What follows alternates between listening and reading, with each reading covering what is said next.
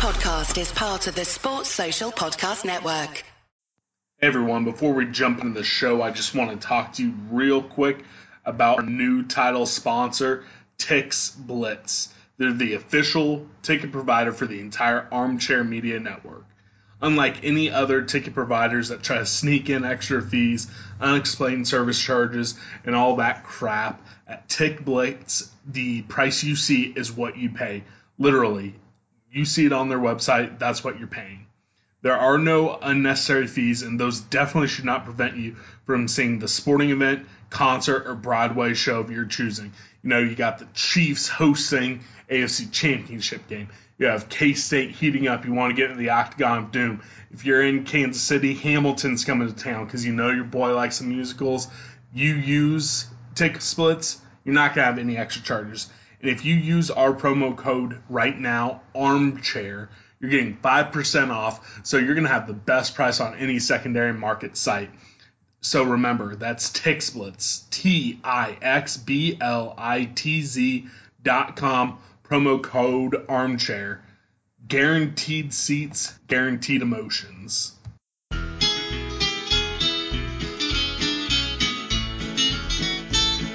It's the moment of the evening every K-State fan enjoys. Settle down and pour a whiskey, crack open a LaCroix. Please put your hands together and make a little noise for your favorite Wildcatters, the handsome Bosco boys.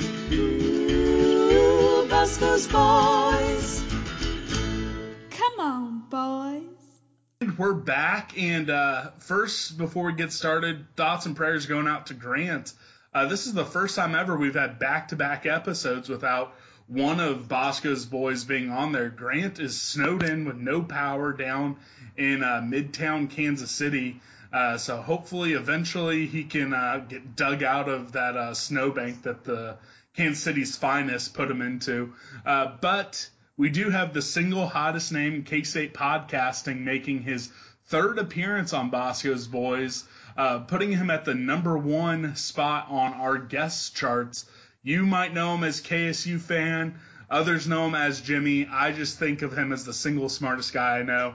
Uh, Jimmy, thanks for hopping on and uh, filling in for Grant. No problem. Happy to be here. Uh, first, we're going to get started. Um, the last time all the boneheads heard this podcast, I was just coming out of uh, the, that crazy high that was the biggest comeback in K State basketball history. Uh, that was the debut of the Quick Take Hot Take K State 71, West Virginia 69. So, for the folks who haven't listened to you on the KSO show, the second best K State sports podcast out there, uh, you were on with them earlier in the week, but I'd just like you to give our listeners what were your thoughts on that game, uh, especially you know you start off with a crazy scoring drought, but then they just absolutely turn it on in the second half. Well, first of all, the the quick take hot take was in, impressive, and I thought when I listened to it, I thought this is this is all of us, all of us that still care about K State basketball. We were right there with you, with the low at halftime, with the low to start the first t- second half, and then the high to end the game. So I think I think you spoke truth for what all of us were feeling at that time. So that was number one. It was awesome. So keep doing those once in a while. If you want to keep doing those, I think they're great. Um, I think that I think that will be what we're going to do for the midweek game or for the midweek podcast because Awesome. we still want to do, we still want to do these uh, twice a week and with how crazy everyone's schedules are for midweek and seeing that K State, you know, it's not always a Tuesday or Wednesday or Monday game. I think we're going to do that. And fingers crossed, eventually Grant might be able to join one of those. I think he's going to be working again this week. So uh, who knows? We might bring in some other guests to do those quick take hot takes. But I'm glad you and all the boneheads seem to like it. awesome. Yeah, it was good. Now, as far as the game goes, um, you know, I think I think you said it best. Um, it, it seemed like the season might be over. Um, any hope of postseason or any hope of uh, getting to the NCAA tournament, um, this team coming close to fill, fulfilling what we thought they might be. It seemed like if you go down 0-3 with two road games coming up, you know, I I, I saw 0-5 coming, maybe maybe even worse. So uh, I made a, a tweet about Bruce's last season at Illinois and how that one fell apart, and how this one looked like it was going on that trajectory. And um, fortunately, all that switched maybe about the 16, 17 minute mark, and and the guys fought, came back, um, did a lot of great things. Um, to to go from scoring 21 points and a half to scoring 50 points and a half, uh, an efficiency of 1.52 in the second half versus 0.68 in the first half. 74% E field goal percentage in the second half, 33% in the first half. It's just looking at all those things. It's like this is just crazy to see that kind of comeback. Well, not only was it the comeback because we did see it versus Texas Tech, but it was the fact that they were able to get over that hump and then take the lead. Uh, for that second half, what were some of the players that just really stood out to you, and what was it about what they did in the second half that allowed K State to get that big comeback win?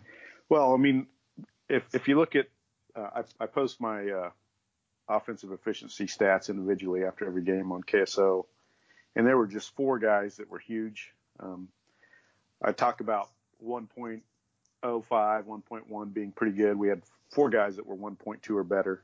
Uh, Barry had 1.3, he scored 29 points.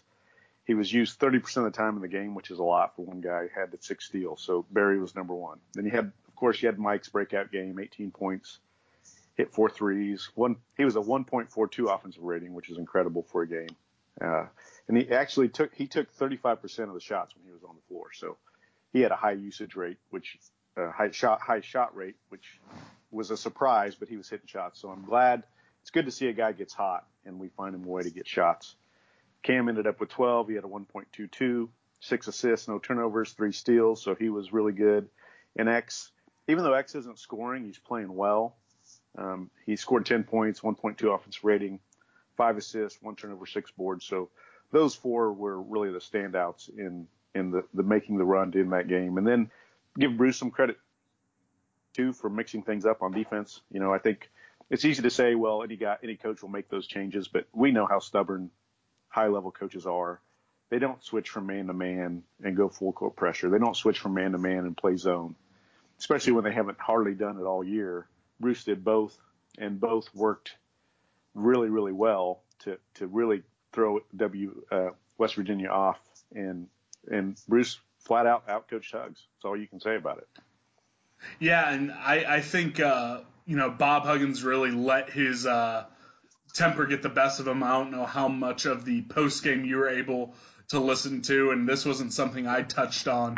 Uh, during that first podcast because obviously I, I hit record right as that game was ending.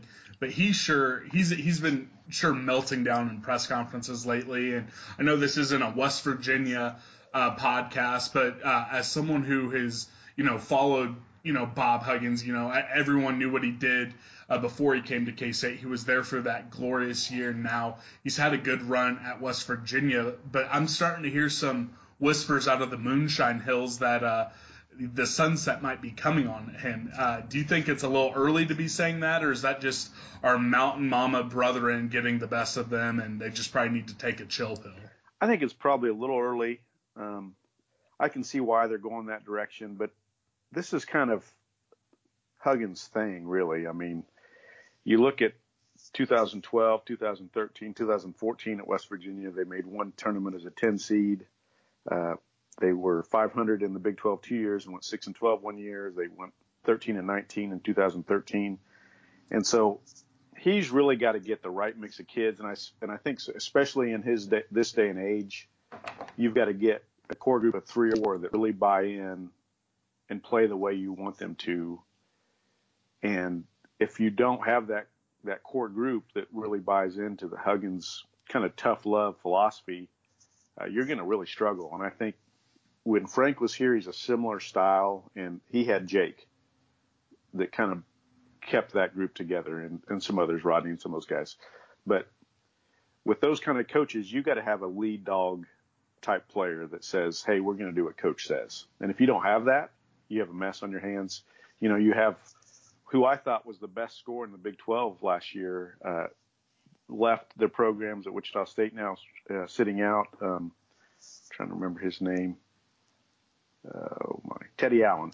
Oh, he was yeah, yeah, he was yeah. a great player, and and Huggins just ran him off. So, and then you lose your two lead guards and Carter and Miles, and I think they just don't have that core group bought in this year. And and if I'm West Virginia, you give them another year because you you hope that they've got a kind of a a group of some younger players that might still have a chance to buy in. Um, but I, I can see the I can see them saying, well, Huggins is getting up there in years, and maybe he won't have that chance to turn around. He's not quite where Snyder was, and not the same dynamic as Snyder, but you start to get to that point where an older coach, if they start to lose it, you think you got to make a change. So that that's where they're at, I think. And this might be something that uh, I might have you on a little later on, maybe an off-season pod to talk about coaching in general. But if you look at the Bob Huggins coaching tree, uh, you know Frank Martin, Brad Underwood, both of those guys now have been struggling this year, and it almost leads you to think maybe that brand of coach is uh, maybe not extinct, but man, do they probably need to evolve a little bit with the uh, the type of kids that are coming to play big time college basketball. Yeah, it's it's definitely it's definitely an issue. I think it's it's realistic. I think um, it's just tough to win with that style if if you don't have the kids bought in, and you, especially one or two kids that are, are leaders on your team bought in, and and, and I don't think they have that this year at West Virginia. Obviously, they don't have it at Illinois. South Carolina's picked up some wins lately, so maybe they're starting to get there, but uh, we'll see what happens with those programs for sure. Well, definitely, we'll move on from that. And uh, before we touch on the Iowa State game, which uh, you know I didn't even pull in all the great tweets we got to see from that, I do want to touch on you know the thing that almost every K State fan was talking about after the game. Uh, you know, during this big uh, comeback versus West Virginia, I personally got an ego stroke because the one song that I've been campaigning for them to play every time we touch by Cascada got some play inside Bramlage, and I thought that was going to be the big talking point. But then, of course, they pulled out the button, they broke the glass in case of emergency, and they hit the sandstorm button. Um, I, I enjoyed seeing it as they went to timeout. It sounded like most of the folks inside the arena enjoyed it. Um, what are your thoughts just overall on a them bringing it back, and then the whole sandstorm epidemic as a whole? Well, first, someone's paying attention to to your Twitter in this pod if they're they're playing that song. And I don't think that's an accident, first of all. And that means you're even more big time than I thought you were. So I'll, I'll give you well, that. I don't, I, I, don't know about that. I think, uh, I think I have one or two, uh, one or two friends in that area that might, might be paying attention. I don't know if we'll go as far as saying big time, but I appreciate it. That's, that's to help me sleep well tonight. Well, on the sandstorm thing, I mean, you're never to stop the chant. Um, I, I, I kind of agree with uh, the poster on KSO, KC Cat 2016. He said just dub the KSU part into the song when you play it, you know, and it hopefully will help modify it enough that you can play it on most games. Um, I get why the students do it. I understand. I mean, we were all students once, and and doing that thing is is part of being a student, I guess, anymore. Uh, but it is amazing that how much energy that song brings to the place. I mean, it becomes the Octagon of Doom again every time they play that song. It's it's a real has a real effect, and even when Bruce gives the, the song credit and gives Gene credit for playing the song after the game, He's real guys pay attention to it too. Um, so hopefully we can keep bringing it out in big time situations and homes. And uh, like I said, I, I think you have just WSU onto it, make it happen. I agree with you, and uh, hopefully they make that happen. I feel like that should be something easy to do, but I'm not a big time sound editor by uh, every, everyone can tell when uh, I publish some of these episodes. They're not always the best edited thing, but uh, it is what it is. We will jump into the Iowa State game, which of course led to some fun Iowa State meltdowns. Even without students being in town, the only noise they made in Hilton was when they decided they were going to boo. Uh, Barry Brown, you know, had another big game, 23 points. Cam had 12. Carty bounced back with eight. Mac had seven. Dean Wade returned to the starting lineup. Uh, he got 22 minutes. He had nine rebounds. Led everyone with rebounds. Um, this one on a much different script than how almost every other game has gone so far this year, but we still had that patented uh, big time scoring drought. luckily we had a nine point lead at halftime. Just put things into perspective for us. What is your, you know, 5,000 foot take on that game yesterday? Well, I think we saw a glimpse in the first half of what the offense can be with Dean back in the lineup and uh, what he brings. It opens things up a lot more. Um, and there was more flow, there was more ball movement, and that, that kind of stagnated in the second half. And I think part of that is when this team misses a few shots in a row, they seem to press, and and when they press, they start to hold the ball, the ball sticks, especially with Barry, and then worse shots as that kind of transpires. Second thing, and I, and I posted something about this on KSO yesterday, just in some thread.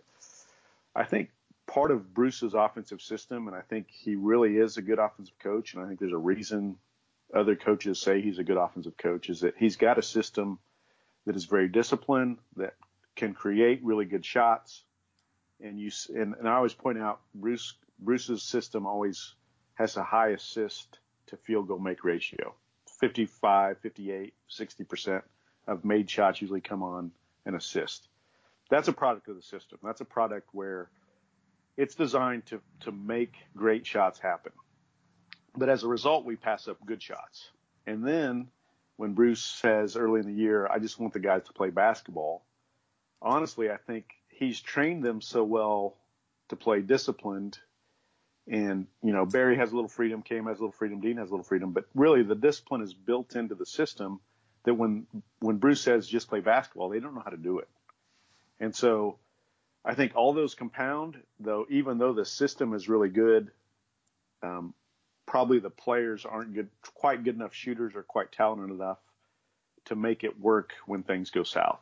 And then it kind of compounds itself, and we see those stretches happen. I, it's hard. I'm trying to figure out how to explain it, especially this year when you have everybody back and, and we can't make shots. Um, but that's definitely something that's got to be addressed. I think the better Dean gets, the more he comes out of his injury, the better that'll get, though. Yeah, and you actually just laid it out in a way that, uh, you know, my, you know, stupid brain has never been able to uh, put together, but something that I've noticed, and I'm glad you phrased it like that.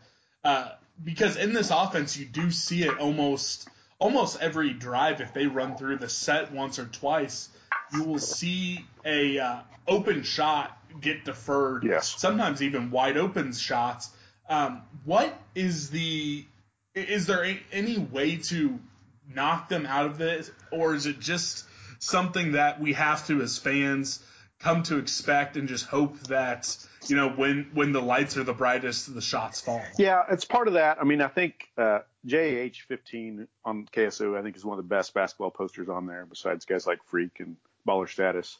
Um, he made the point that in the second half, Iowa State played off Dean a lot more and so that clogs up the offense. And I think that forced some of the ball sticking because for whatever reason, Dean is, doesn't want to shoot open threes right now.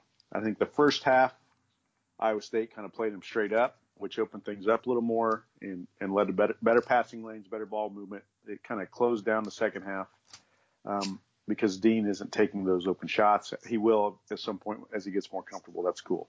Um, so I think that was part of it, and uh, and then you just you know I think part of it is these guys. I think they're doing it less, but I think they've been pressing all year because of the expectations put on them. And and I don't know. That's where I go back to. Bruce isn't kind of the normal alpha male dog kind of coach, and so have to generate that themselves and the and the assistants and I just don't think it works quite as well as you might have with a with a program with an alpha dog kind of coach like you see in most of the college basketball.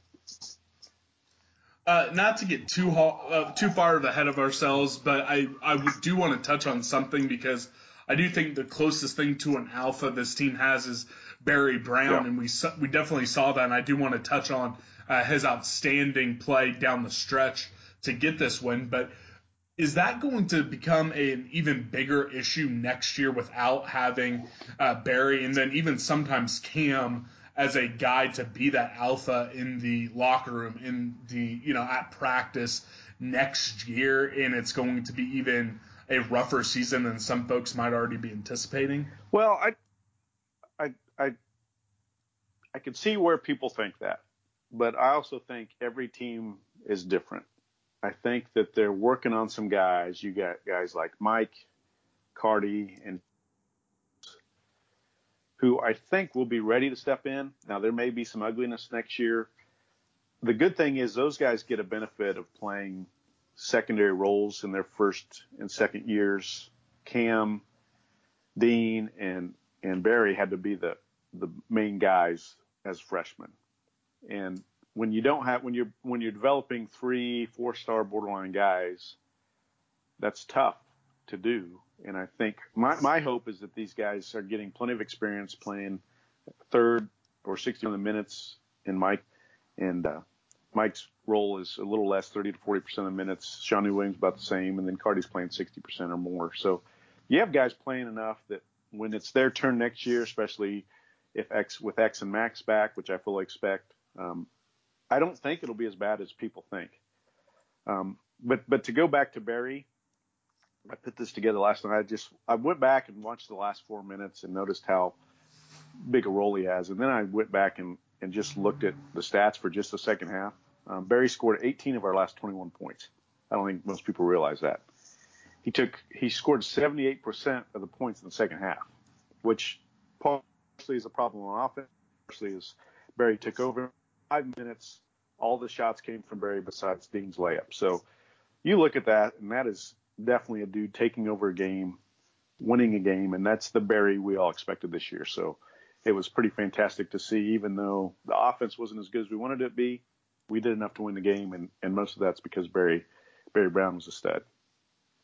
Yeah, and I and when it comes to Barry, that that type of game and the 29 points he got versus West Virginia, are we seeing what the remainder of his K State career is going to be, or is that almost putting too much hope, too much pressure on him to be able to replicate this game in, game out for the remainder of the season?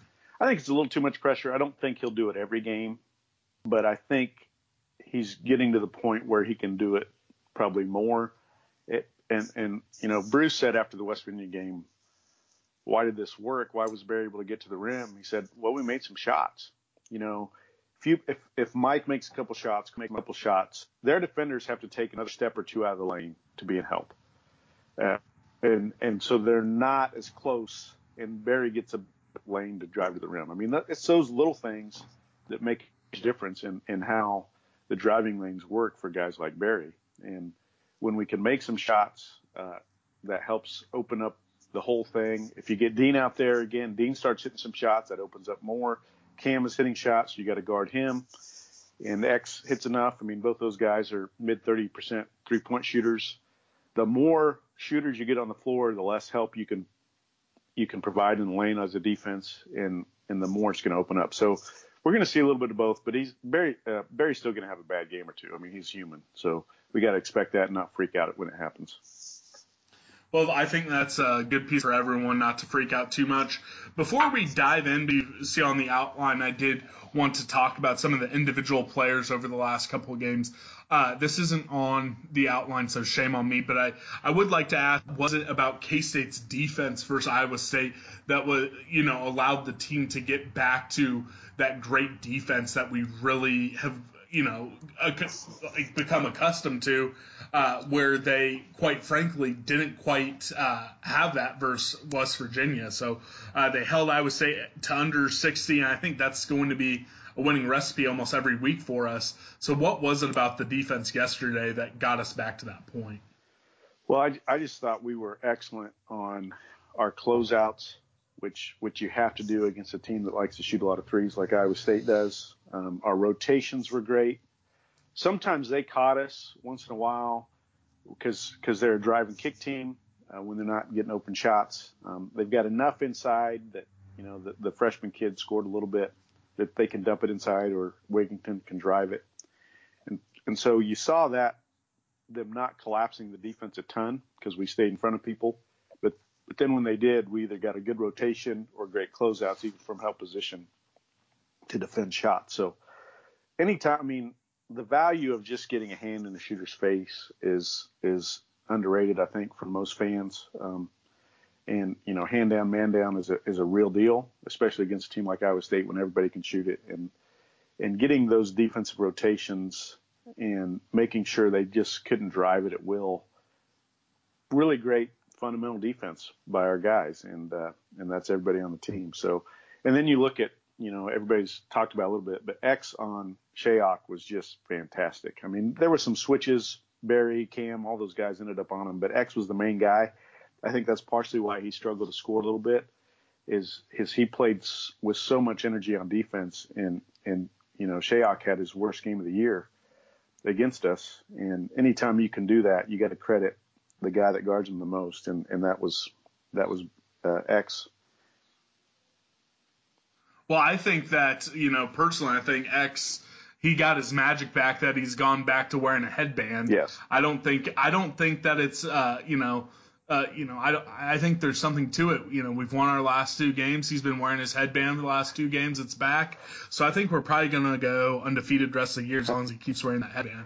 Uh, but I, I do want to talk about some of the guys, uh, individual players that there has been so much conversation surrounding this year. The first one is going to be Cam Stokes. Anyone who listens to the podcast, anyone who follows me on Twitter, anyone who's on KSO knows that I've been trying to defend this guy against the haters you know, all, all off season, uh, last season, now this season. Uh, he's really had a good couple games. Uh, do we believe that, you know, folks should finally be in a spot where we discuss Cam Stokes just as the good Big 12 basketball player he is?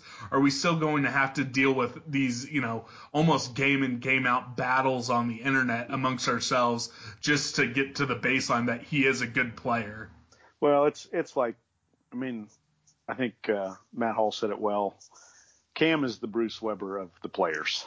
I mean, you have your opinion of him. You formed your opinion of him over the last two or three seasons, and that's your opinion of him.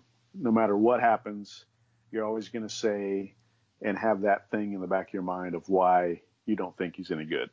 And I think that's what's happened with Cam. I think it's going to continue. Maybe a little more buy-in from some people, but he's shooting the best of his career.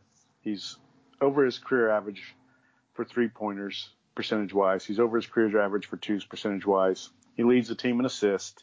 He has a great assist rate. He has a great, very solid assist turnover ratio for a point guard, especially for a Bruce combo point guard. He's playing through pain again, and this year he's doing it effectively, where last year he struggled a little bit. And so you've got those things going on. You look at even yesterday's game, he did struggle to shoot it in the second half.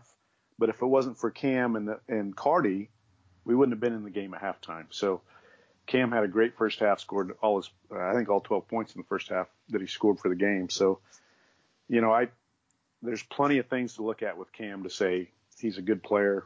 Um, he's not all league. I mean, I think it's okay to say he's a good player, but he's not an all Big 12 player. So, um, hopefully, you know, he has good enough Big 12 season that he's an auto mention type player. He could get there, but yeah, the cam the cam stuff just gets gets old after a while.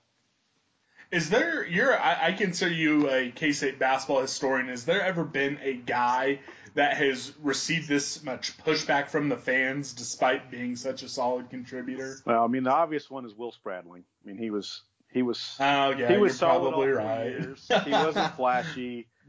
I'm guilty of that he one. do he didn't do anything great, but he had you know his his shooting was solid, his offensive efficiency was solid, his assist rate was solid. He didn't turn the ball over. He played pretty good defense. I mean, and I think part of Will's is the Frank stuff, so that's a whole other topic. But he was he was a good Big 12 basketball player. Again, not an all league player, but a very good third or fourth best guy on your team, which everybody needs in this in this league. All right. Well, uh, I, that's pro- honestly probably good that you pointed that out because that brought me off of my high horse because I definitely, I definitely fall into that camp. So let's move on to Dean Wade, another guy that uh, honestly I've probably been a little too critical of uh, over his career, and Uh, he, he made his return earlier than expected. I, I 100% believe we don't win that game without Dean Wade yesterday. He led everyone with nine rebounds. I thought he passed the ball well. You could tell how tentative he was on offense still, and even on defense, I didn't think he was moving very well, but that showed how smart of a player he was. He was still able to get to the spots and defend.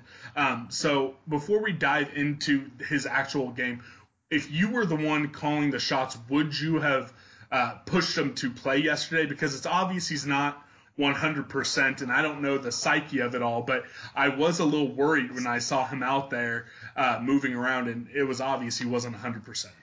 Well, if my my thing is if he feels ready to go mentally, and he can't, it would be very difficult to injure, make the injury worse. Those two things kind of combined for me, and I think that's I think that's what happened. I, I thought he moved really well. I mean, he battled on the boards. Um, offensively, a few times he he tried. You know, he caught the ball at the elbow, um, attacked, and then did his little fadeaway move or his, his his little turnaround move in the lane, and he was just a little bit off on those shots. You know, he, he shot five times and made the one layup late in the game. So, um, I think he was ready to play. Um, I think he's a little rusty, and I think you know he wants to distribute and not take away. And I think that's why he passed up some of those open shots he had. Um, but I had no problem with him playing, and I thought he was very effective. And I agree with you that we don't win the game without him. I mean, if you go back to the last play before Barry's game winner, it was Dean that got the rebound, and it was a tough rebound. It was a contested rebound. Uh, Jacobson, I think, uh, the the Iowa State big was right on him, and Dean just took the ball away from him and got it to Barry, who who drove it for the layup. So Dean made plenty of plays. He played solid defense. You know, he he struggled at times because he got some matchups on guys that were tough to guard for him. Um, anyway, even if he's 100% healthy, but he did a good job. And uh, as he comes back and gets more healthy and gets his offense going, this team's only going to get better. Uh, that that brings me to my you know kind of last point on Dean Wade. How much longer can K State you know survive without him? Having his 100% game on offense. We're coming into two more borderline uh, ranked top 25 games. We have so many big games moving forward. Is it a situation where we can sustain, you know, more games just like that, or are we about to hit a point where if he can't, you know, get some sort sort of, you know, increase offensive production, we're going to be in a lot of trouble? Oh, if he if he wasn't if he wasn't playing and couldn't um, didn't look like he could score at all. I would be worried. But I, my thing is, even looking at the shots he missed yesterday, those are going to fall. I mean, some of those were rimmed, rimmed out and were very good looks for him. You know, he could easily had six or eight points, and we're all feeling just a little bit better with six and eight and nine rebounds instead of two and nine rebounds. So I think it'll come. I mean, the biggest thing is, you know, you're a 42% three point shooter the last two seasons. You're 38% for your career, shoot the three. Shoot, shoot, if you're open for three, I don't care if it's the second pass of the offense or the 15th, as we talked about Bruce's discipline. Shoot the ball from three, Dean, and and I think I think he's really I think he's going to progress really quickly, just getting back into game speed action. I think that's the biggest thing, and and hopefully he doesn't aggravate his foot. I agree with you 100%. Uh, moving on quickly, uh, Cartier Diarra, lots of talk about him after that West Virginia game. Not a lot of good stuff. You saw some people questioning his hustle. Some people, I personally thought he must have been hurt uh, when I did the quick take, hot take, because that wasn't the Cartier that I've come to really, you know, gravitate towards as a fan. Um, he sure woke up. He had a, at least in my opinion, a very good game versus Iowa State. Uh, he only shot four times, but he hit two of them. I think they were both threes. Got to the free throw line, got some rebounds, played good defense. Was this kind of his wake up moment, or should fans, you know, kind of expect a little bit more hot, a little cold with him, or is this going to be the game we look back towards that got him going, similar to Barry coming out of the Texas Tech game in his performance versus West Virginia? Yeah, I, I think he'll be more consistent now. Um, he's had solid so far in Big 12 play. Um, let's see, he's scoring, you know, six six points a game. He's Um, not hitting threes, but he's pretty decent on twos. He's got a .97 offensive rating, which is not great, but it's getting closer to where it needs to be. Um, I just think, I think it's easy to look at guys and see that sometimes they have a sophomore slump. I mean, I, I look at him and I, I compare him a lot to Wesley Iwundu and what Iwundu really dropped to about this offensive efficiency his sophomore year and then blew up as a junior and senior. So that's what I'm hoping for from Carty. But he's still going to be a contributor and, and win some games down the stretch here in Big 12 play as we keep going. So I'm not worried about him. I don't know if he's going to score 12 points a game from here on out, but I think he could get to the eight to 10 point range and five or six rebounds and play solid defense. So I think I think there was a wake up call, but I think the wake up call was more engagement and effort and not what he can do on the court. And just engagement of effort will bring better play on the court for him. Well, perfect. Uh, we'll bring up a guy who I don't think has ever had an engagement issue, a guy who really brings it when he's on the court, Mike McGuirl. I've been maybe not as critical, but I've been a vocal person when it comes to don't, you know, go all in on the hype, kind of settle down. Um, he sure blew up versus West Virginia. He was one of the guys who really, you know, woke the, woke up the offense in the first half. Uh, and then the Iowa State game picked up four fouls, only playing in. I I had it marked down as nine minutes. Um, it might have been a little different, but that's why I had him down for. It's nine minutes, got four fouls. Are you discouraged that he couldn't follow up that West Virginia game, or is this just going to be one of those things where Bruce rides the hot hand and uh, you know we we get what we get from the young guards? Yeah, I, I think. I mean, I think it's similar to Carty, I, and I think Mike has a little bit smaller role, of course, but I think it's similar in how they're going to be used. And really, if you look at it, you, we really need one or the other playing well at the uh, in in a game by game situation. If we get both playing well, um, is in, a, in a secondary role, we're going to be really really good. Um, both of them, um, I, I looked at some numbers. Both of them are in the mid 80s offensive rating wise. Remember earlier in the year we were talking about mid 70s and comparing them to Javon Thomas. So they're making steady steady improvement as the year goes on. We'll see where that goes. Hopefully they can both get into the 90s, mid 90s efficiency wise by the end of the year. They're both around 42, 43 percent from two. That's probably going to stay the same, I'm guessing. Um, but they're they're 25, 27 percent on threes.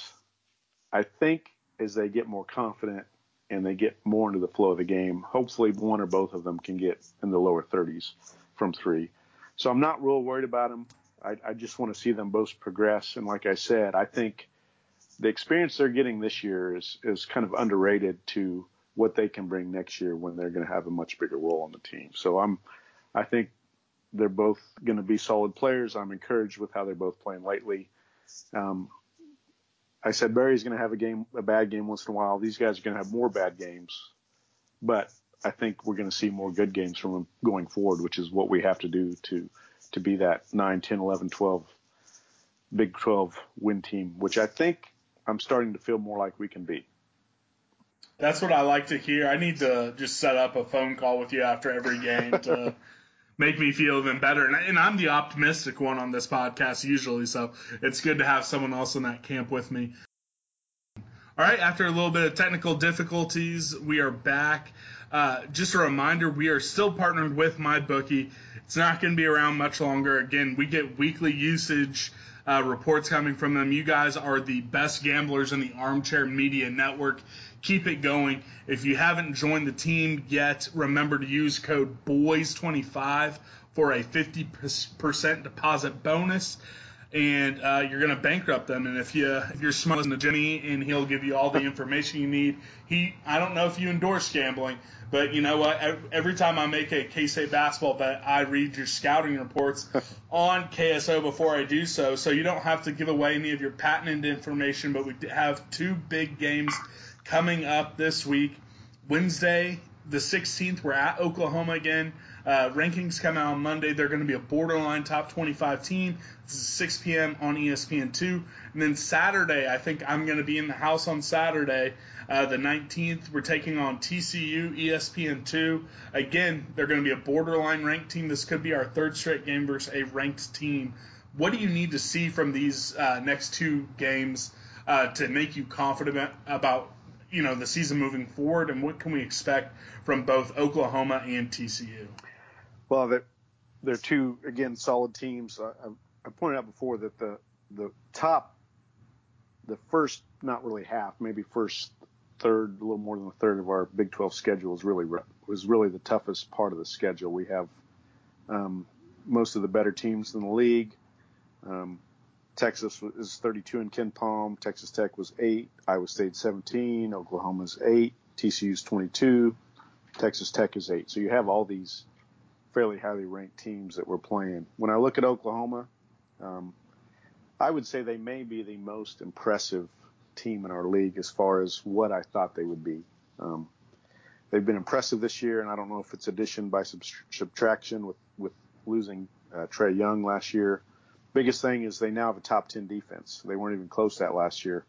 Um, they played a top 10 schedule as well, so they're playing good teams to develop that defense. They're still solid on offense. Funny thing is on offense is they're not really great at any of the four factors when I look at shooting, turnovers, rebounding, and getting to the free throw line. They're 125 to 200 in all four of those categories.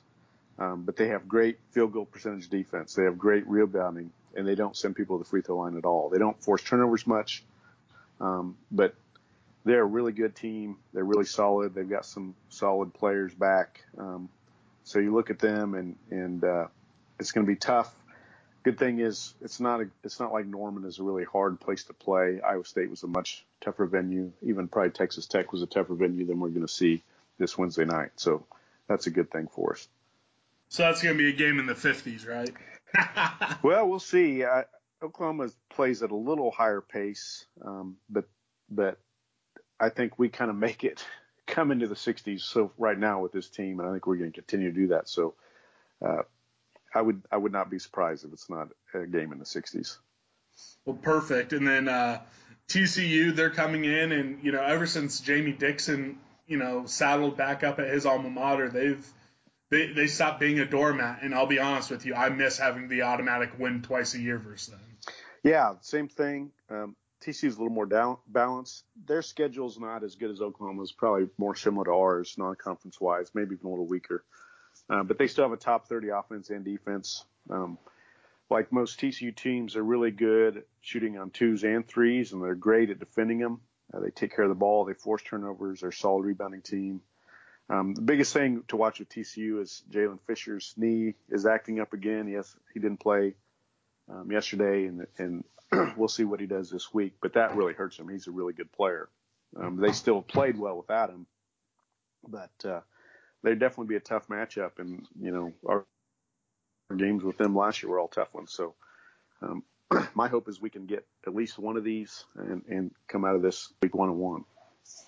Well, that kind of brings me to the next uh, segment. I don't want to toot my own horn too much because, uh, you know, I, I did predict 2 and 0 last week, and I said Barry was going to average 24 points Ooh, a game. So I was I was almost I was almost perfect. Uh, and I, I do want to give a shout out to everyone who's new to following me on social media and stuff. I I got quite a few uh, folks who are a little new to the Scott Wildcat reverse jinx. Um, it, it was uh, it, it, it, it never it never uh, stops entertaining me. Uh, you know, I, I this is what I do. It's my coping mechanism. It seems to work out. And some folks were even going as far back to me pointing out when I saw Dean Wade get hurt uh, you know, that very first game, I made a tweet saying, "Did we just see the last of Dean Wade?" So folks really were pounding me hard yesterday on social media, but I need to bring back up. I did predict the two wins and two massive games from Barry, so um, I'll put you on the spot. You have the right to change this on any other median, whether you're on KSO shows, GoEMAW, Twitter, anything you put out there. I won't hold you to it, but as we're sitting here on Sunday the 13th at 12:05 p.m what are your two predictions for the game? Two games. I, I would. My my initial feel is is a close game at OU um, that might end up in a loss and a and a solid home win versus TCU because I think Dean's a little more healthy by that by that point. That would be my initial impression going in. Um, if we do manage to win both, then you know we're talking about winning four in a row and all of a sudden we're four and two in the league, and and then I'm starting to think, well, maybe we can be that league contender again. So hopefully something good happens. We can win both, um, but I would not be uh, disappointed a little bit, but I, it wouldn't be tragic to be one and one this week. Well, I'm gonna do it again. I'm gonna say two and zero. Oh. Nice. I'm gonna say I'm gonna say Barry keeps it going, and then here's my very, very, very specific prediction in that game versus TCU. Dean Wade is gonna have 16 points, 10 rebounds, and four assists. And it's go, everyone's going to be thinking, all right, we're back. Uh, so th- that's uh, the game prediction. I want to touch on something uh, that I've had on my radar uh, just because I like some obscure stats like this. But K State tweeted it out and it went around social media quite a bit yesterday. Uh, with last night's or what yesterday morning morning, believe it or not, uh, their game versus Iowa State. Bruce Weber now has 23 top 25 wins that put him in the number one spot uh, in all-time K-State ranked wins. And as a disclaimer, you know, early on there were not there wasn't a top 25 ranking, et cetera, et cetera. I acknowledge that, but he is still just 13 wins behind Jack Gardner in all-time wins. So he's currently in fourth. I think it's safe to say he'll eventually get to third on that list. And K-State has had a lot of great coaches come through Manhattan. A lot of them didn't have super long tenures, but Bruce's performance coupled with his longevity is going to end up putting him pretty high on a lot of these lists. Are we ever going to get to a point as K-State fans where we can celebrate the Bruce Weber tenure for what it is? Or is this going to be something that, you know, even, you know, 20, 25 years from now is still going to be a pain point amongst all K-State fans? Um, I really believe that there's, I don't think it's a big segment of our fans, but there is a segment that will never, ever accept Bruce, barring a Final Four or a national championship or another league title. Um, you just see it on, on, I think KSO has a, a, a bigger percentage of fans that are this way than most places, but you see this segment of fans that never post about basketball until something bad happens. And then they come in and they say, I told you so. And then they say, is Bruce ever going to be consistent? And he takes two steps back for every one step forward. And, and like most of those things aren't true. Um, we, we're not, we're not winning the league, sure. And Bruce had one really bad season, kind of two bad seasons that kind of, you know, they like to bring up 50% in the league. Well, Bryce Drew is under 50% in the league, even if you take out his early couple seasons when he had no players. Um, Huggins is about 50% in the league. Lon Kruger is 50% in the league. So there's a lot of good coaches that are 50% in this league. You know, we got spoiled because Frank won 60% in the league. You know, Frank never had a bad year. And so the, the comparison's always going to be Bruce to Frank. Frank went a little more on the road. That's always going to be the comparison. But, you know, Bruce is, is doing a solid job. Um, he finishes this year out well. Um, you can't be disappointed with where we're at as a team. I agree with you, and you know I think it'll be crazy because when it's all said and done, I don't, I you know he's not young enough to I think really make a run at number one or number two on the all-time wins list, but he's without a doubt going to get to number three. He might end up being uh, somewhere near the top when it comes to conference wins based on the larger conference schedule. So, yeah. you know, when when you know our you have, when we have grandchildren and they're looking at you know all time wins by K State coaches, Bruce Weber is going to be in almost every single segment still. And, and th- this is coming from someone who up until last year was full on burn it down and for better or worse if this season turns i you know i'm going to be frustrated again yeah it's still just surprising to me that a guy who's going to end up having all these superlatives amongst a very storied, uh, you know, program is never going to be seen as, uh, you know, probably get the props he deserves, and that's it's kind of sad in my opinion, but you know, it is what it is. Yeah, it is, and you know, he just doesn't have the dynamic personality that other coaches have, and I think that you know that help doesn't help him either. Well, it is what it is. Uh, here, here's to hoping that he, uh, who knows? Let, us just say he wins out and wins the national title, and we can put all this to bed. Let's do it. Uh, but speaking of uh, Bruce, and you know, last week uh, we threw around this idea of panic meters, and we had a lot of participation on Twitter. And I and shout out to Conrad who actually had me correct this. So I was calling it the panic button last week, but that's kind of a yes or no thing, not a meter. So uh, I'm replacing it from the button to a meter. Grant was at a seven last week. I was at a four. Uh, a lot of folks on Twitter were all over the place. Where were you before these two games? This past week, and where are you now? Because you know I was a, at a four going into them. I was pretty chill. I'm at a like a two now. So. Yeah, I would I would say going in I would be similar to you, probably four or five. Um, at about seven o'clock on Wednesday, I was probably at an eight or nine. and then weren't we all? And then you know afterwards that calmed down, and I I'm with you. I'm I'd be a one or two right now. I you know I feel really, you know it's it's not as good as we wanted to be. We probably have one or two more losses than we had hoped for at this point in the season. Um, but you know, to me, winning at Iowa State kind of erases the Texas loss for for now. So that's you know, if you if you lose at home, you got to go win at least one on the road, maybe two. So we'll, maybe we can make up for it even more this week. We'll see. But my panic meter is, is way down there right now. Perfect. And uh, before we uh, sign off, just quick uh, football talk. The coaches are all out on the trail. There's rumors of uh, a, a, a, famed Tuiasosopo, uh, great name in you know all the football circles, is going to be the tenth assistant. Not officially named, but they're all over the place recruiting. You've been, you know, a K State fan as long as anyone I know. We've never seen this as K State fans outside of the brief period with Ron Prince. They're hitting the trail hard in Kansas, Oklahoma, all over the place. How excited are you to see this new uptick in uh, football recruiting? And I guess this is the first time we've had you on since the football hire. Um, what are your thoughts on the Chris Klieman era? You know, a month in. Well, I don't, I don't think he could have started it any better.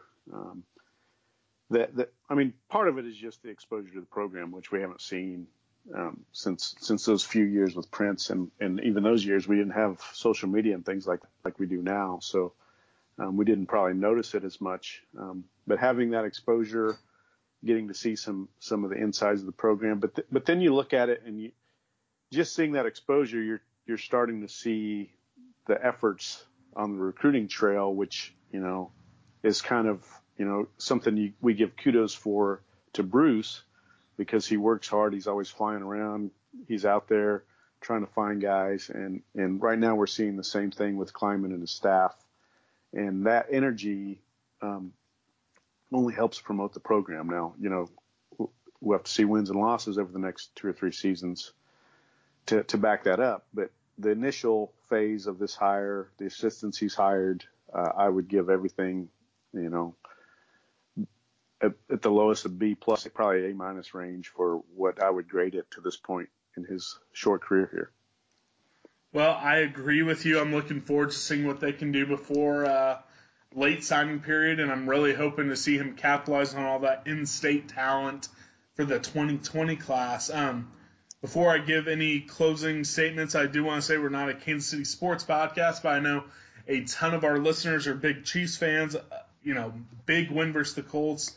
Uh, they're going to host the AFC Championship game. I'm going to be there with my dad uh, next Sunday. I'm looking forward to it. I'm sorry about your Cowboys, though. That's fine. The cow. I mean, the Cowboys are what they are, and I am not at all shocked that they lost the game. Um, I, I definitely thought the Chiefs had a much better chance, and they played um, good football. I'm really impressed with the way they played defense, considering how they played during the season. So you know, if they can carry that over, uh, they're going to be in a Super Bowl. Yeah, and that, and that's just crazy to think about. Um, Jimmy, thanks for uh, hopping on in Grant's absence. Uh, do you want to plug anything? Do, where can all the boneheads find you if they aren't already following you? Well, on Twitter, of course, KSU underscore fan. Um, KSO is where I post a lot of my stats and stuff about games. Uh, I just posted the Big 12 advanced stats for the first four or three games for some teams yesterday. So go find that if you're interested in, in how the Big 12 is stacking up. Uh, right now, our numbers don't re- look real good, but I think that'll even out. And wins and losses are what matters. We got two and two there, so that's where most of my stuff's at. That's where I post, and uh, looking forward to hopefully a good week of basketball again. Yep, I agree with you. Thanks again for coming on, and uh, you know, tell those uh, guys over at KSO to stop stealing you so much. We had a claim on you first. No, I'm just kidding. Uh, thanks again for coming on to all the boneheads. We love you. Thanks for all your support. I do want to throw something out there. Uh, boneheads are everywhere, so shout out to a couple uh, interesting folks on a different website for calling us out by the wrong name, talking a lot of crap. I get every, I get everything sent to me. So, and I know you guys listen. Uh, so what I'm gonna say, and I'm not gonna say any names, but to those select few, uh, you don't want to start with us because I promise we're not professionals. We will get super, super petty. So I, I gave you a warning back in October. This is the last time. If you guys continue to do this, uh, Grant and I will have to destroy you. So thanks again to all the boneheads for looking out for us. We love you guys. Grant would say, meet me at the cat head. The KSO guys would say, tell your friends. John Kurtz would say something that's way too cool. Uh, so shout out to everyone. Jimmy, thanks again, and we'll see you later. Sports Social Podcast Network.